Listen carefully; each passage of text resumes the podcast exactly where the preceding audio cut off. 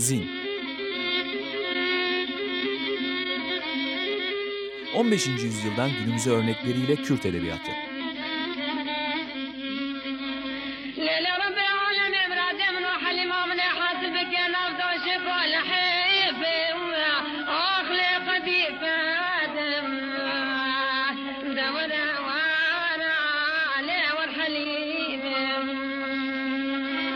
Hazırlayanlar Mehmet Sait Aydın ve Tuğçe Güleç.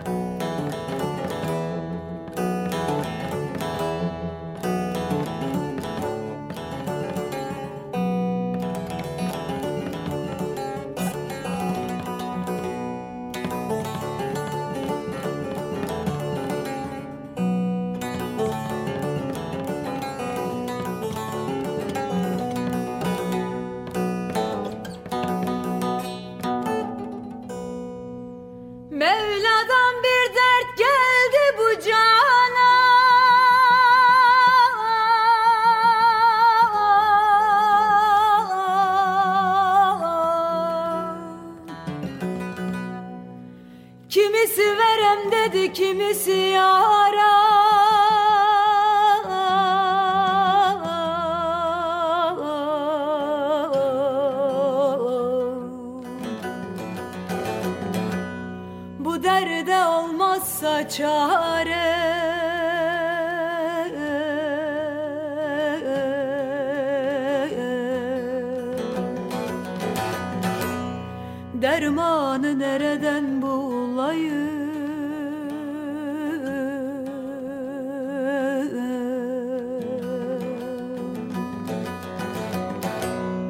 Sakın dilim ahuzar eyleme.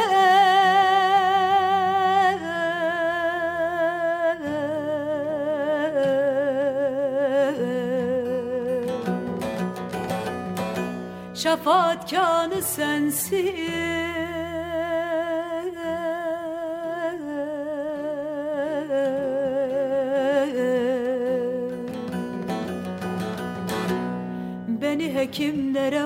muhtaç eyleme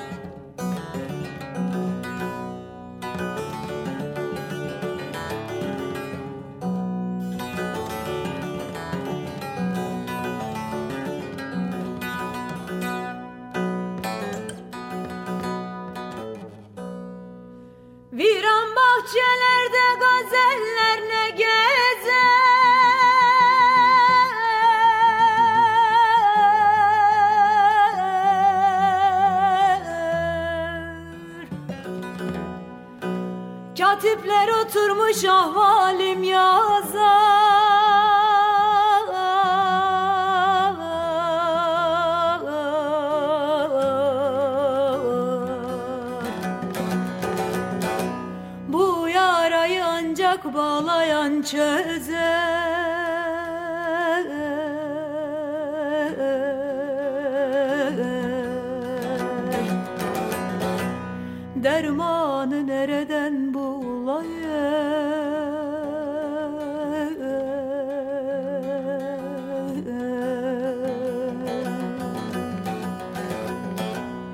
Sakın dilime huzar eyleme.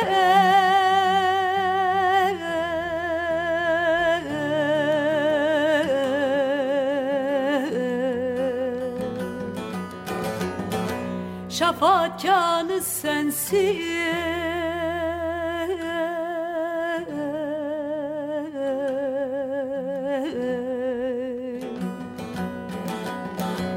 Beni hekimlere muhtaç eyle eyleme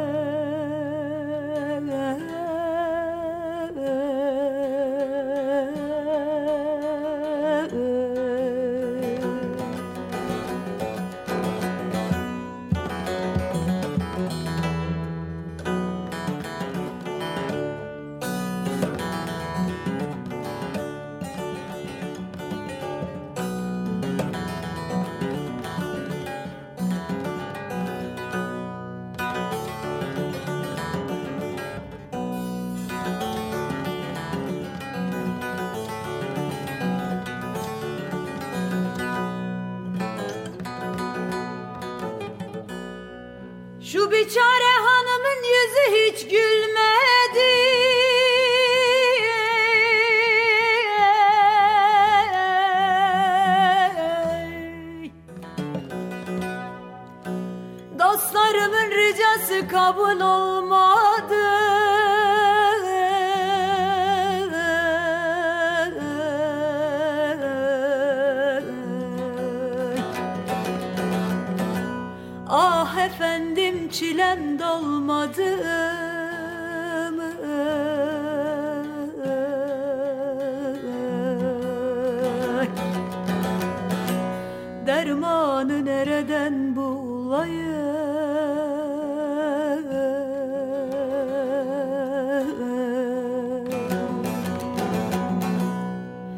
Sakın dilim ahuzar eyleme.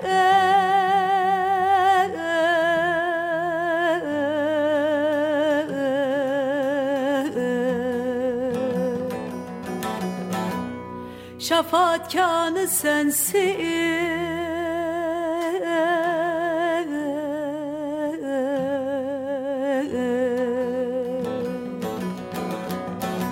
Beni hekimlere muhtaç eyleme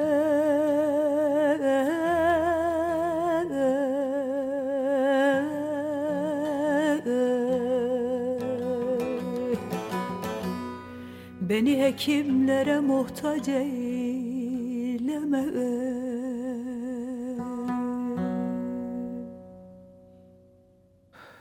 Merhaba, e, Zin isimli programda Açık Radyo'da Açık Dergi'nin içinde tekrar beraberiz bir 20 küsür dakika kadar. E, ben Mehmet Sait Aydın. E, az önce çalan girişte e, Aynur'un, bilen bilir ben Aynur isimli hanımefendiyi çok sevmiyorum. E, biraz Kürtçe şarkıları söylerken bağırdığını düşündüm şimdiye kadar hep. Bu çalan Albayrak biraderlerin Hüseyin Albayrak ve Ali Rıza Albayrak'ın yeni çıkan albümünde 2013'te çıkan e, Kalan'ın bastığı. Orada Ahuzar diye bir Sivas türküsü. Bir Sivas türküsü için enteresan uzunlukta bir deyiş bu. Kadın ağzı e, türkü. Derleyeni, derleyeni de çok iyi bilmiyorum. Yani çok iyi bildiğimiz TRT derlemecilerinden biri derlememiş türküyü. Öyle başlayalım istedim. Türkçe başladı. Ee, bu programı kendi elimle biraz sabote edeceğim aslında. Kendi programımı. Ee, yani bu kadar acayip günlerin bu kadar böyle hakikaten memleketin kaynadığı günlerde e, yani elbette Kürt edebiyatı numunelerinin örneklerinin benim için hep kıymeti var ama bu program biraz e, Kürt modernleşmesinin aslında bütün bu coğrafyadaki modernleşmelerle beraber okunması gerektiğini hatta biraz daha hususi okumalara tabi tutulması gerektiğini bir sır olmayarak olmayan sırrı söyleyeceğim, söylemek istiyorum. Bir de küçük bir iki örnek vereceğim.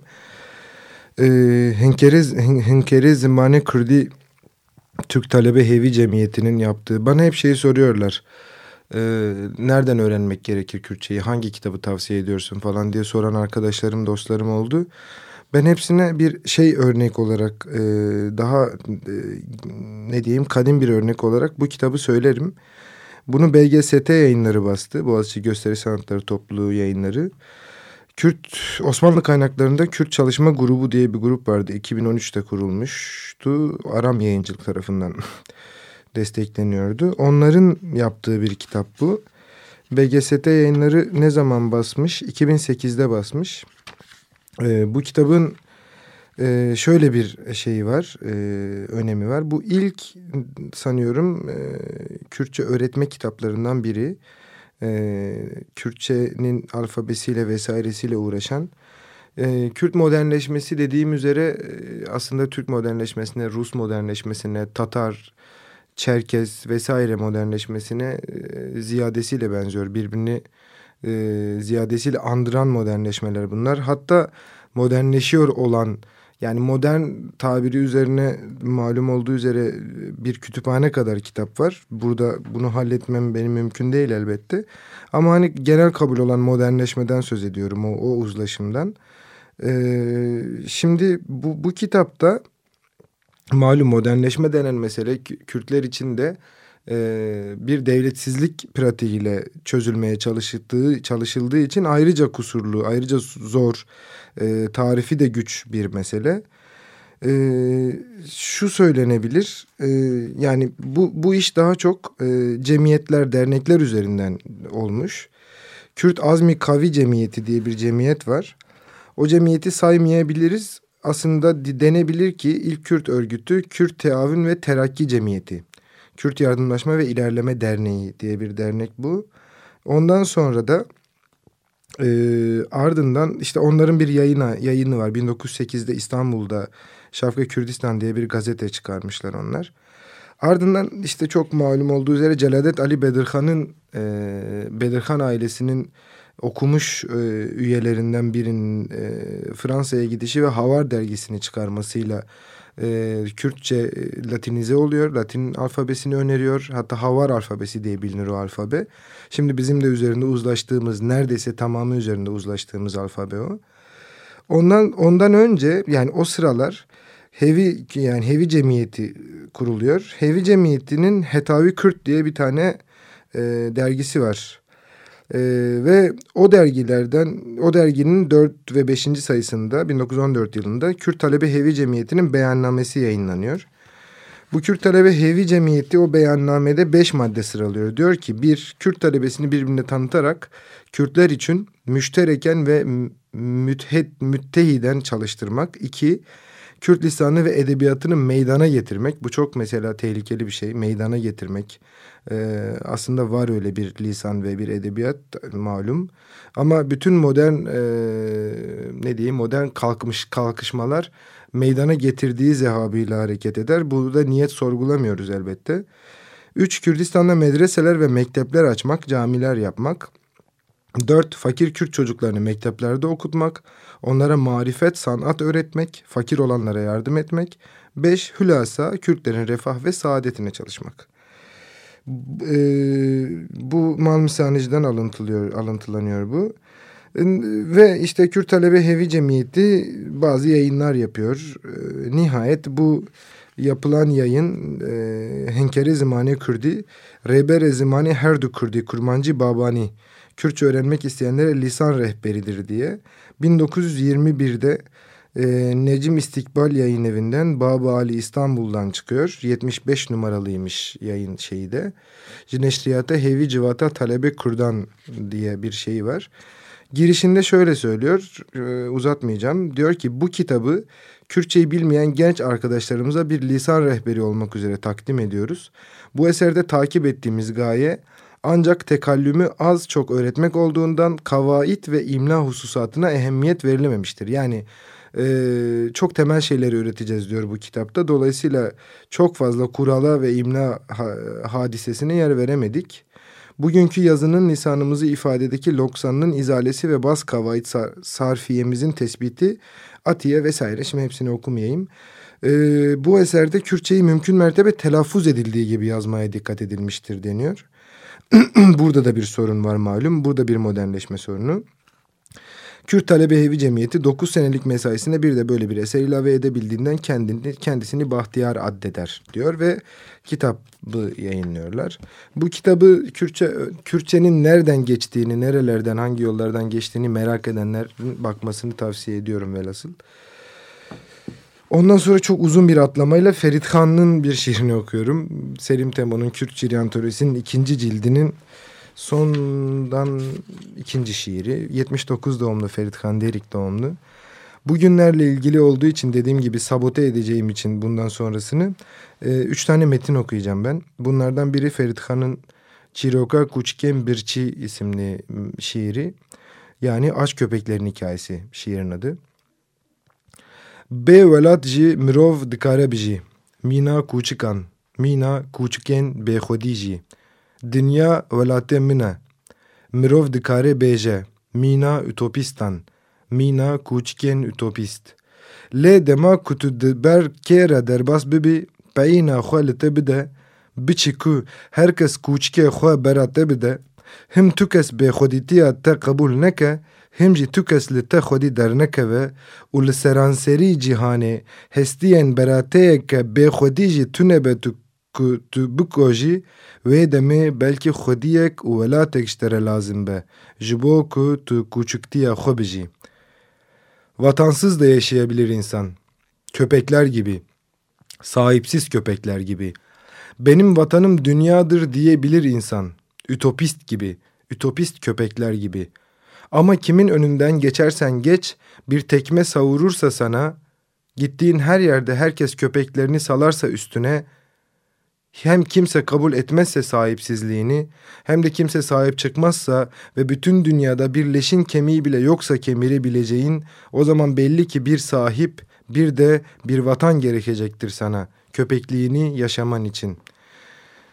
Şimdi memlekette hakikaten e, maaşının sigortasının sigortasının maaş üzerinden mi asgari ücret üzerinden mi yattığının çok büyük mesele olduğu çok büyük bir kalabalık yaşıyorken e, memleketin öteki tarafının hiç şaşırmadığımız üzere çok büyük hırsızlık yapmış olmasını ben halen açıkçası dehşetle karşılıyorum. Bu dehşetle karşılamanın devamı olarak aslında Çiroken, Çiroka Kuçken bir çiğ hatırladım. Dediğim sabote etmek de bu. Bunun, bunun devamında Kürt edebiyatı referansıyla bir şey yapmayacağım. Çok sevdiğim iki tane metin okuyacağım. Bunlardan ilki Akif Kurtuluş'un romantik kornusundan Defterin Sahibi isimli deneme.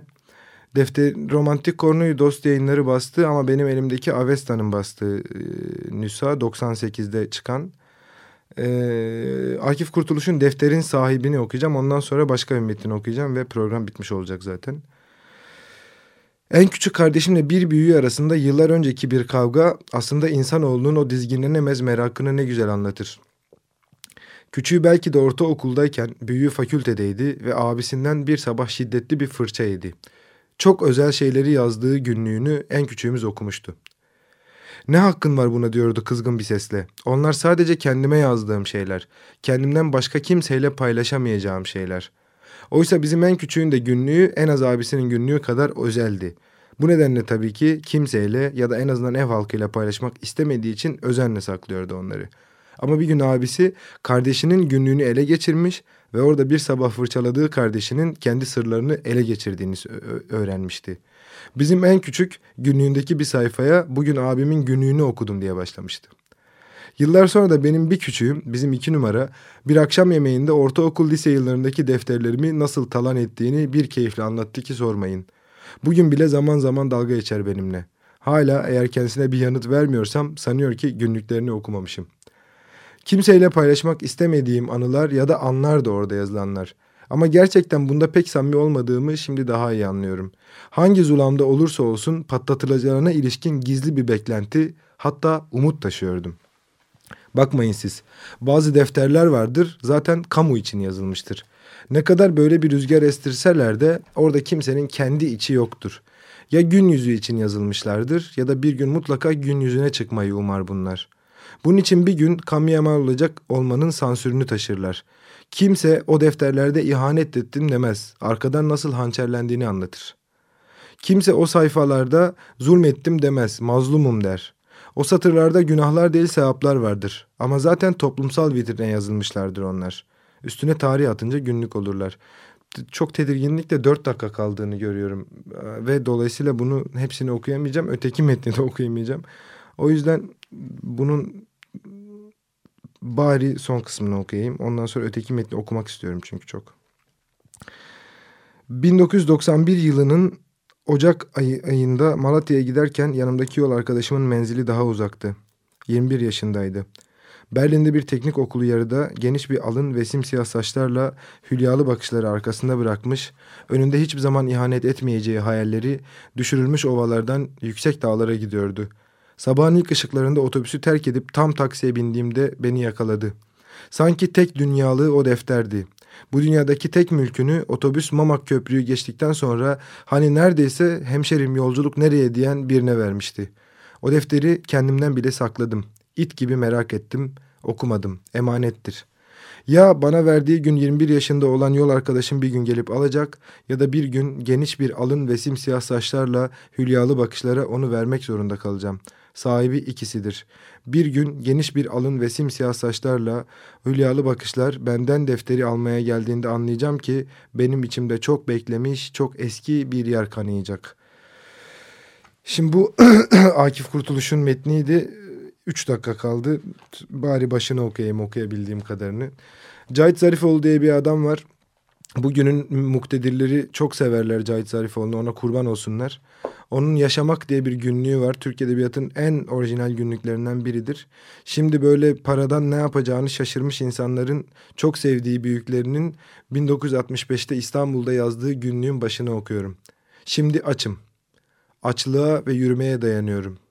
Günahtır belki söylemesi ama açlıktan tat almaya veya ona aldırmamaya başladım. Bu arada artık yürümek lazım. İstanbul büyüktür.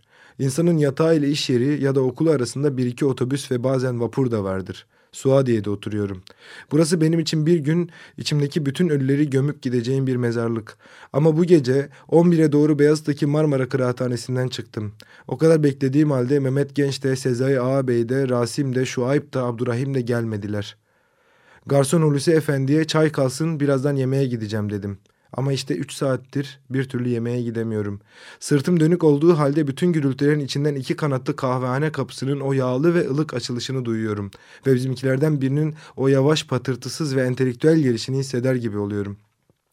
Hulusi Efendi'nin ocak tarafına yönelmesini beklemeden onun aşağı yukarı hepimizin etinin içini, iskeletinin şemasını görür gibi sakin içeriden bakışı altında dışarı çıktım.'' Sondan bir önceki vapura doğru. Karaköy'e kadar yürüyeceğim. Vapur için öğrenci pasom var.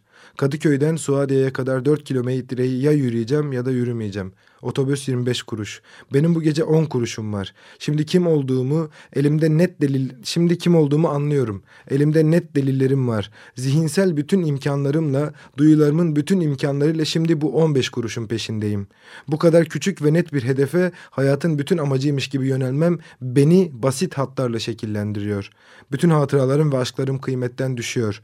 Gittikçe büyüyen o absürtle kol kola girmiş birbirimize yaslanarak yürüyoruz.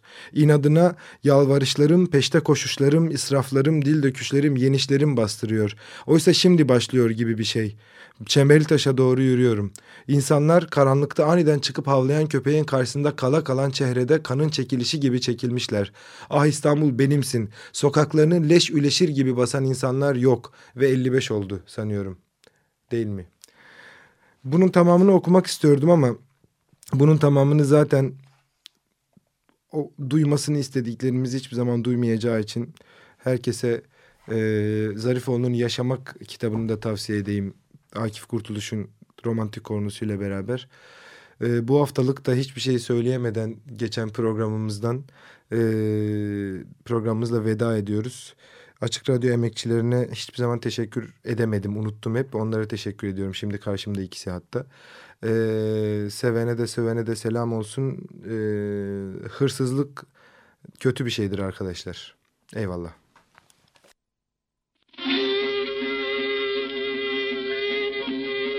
Zin 15. yüzyıldan günümüze örnekleriyle Kürt edebiyatı.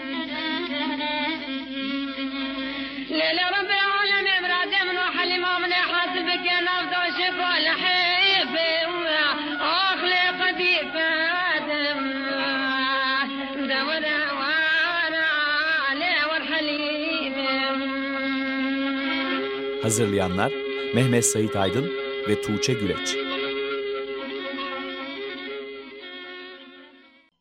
Açık Radyo program destekçisi olun.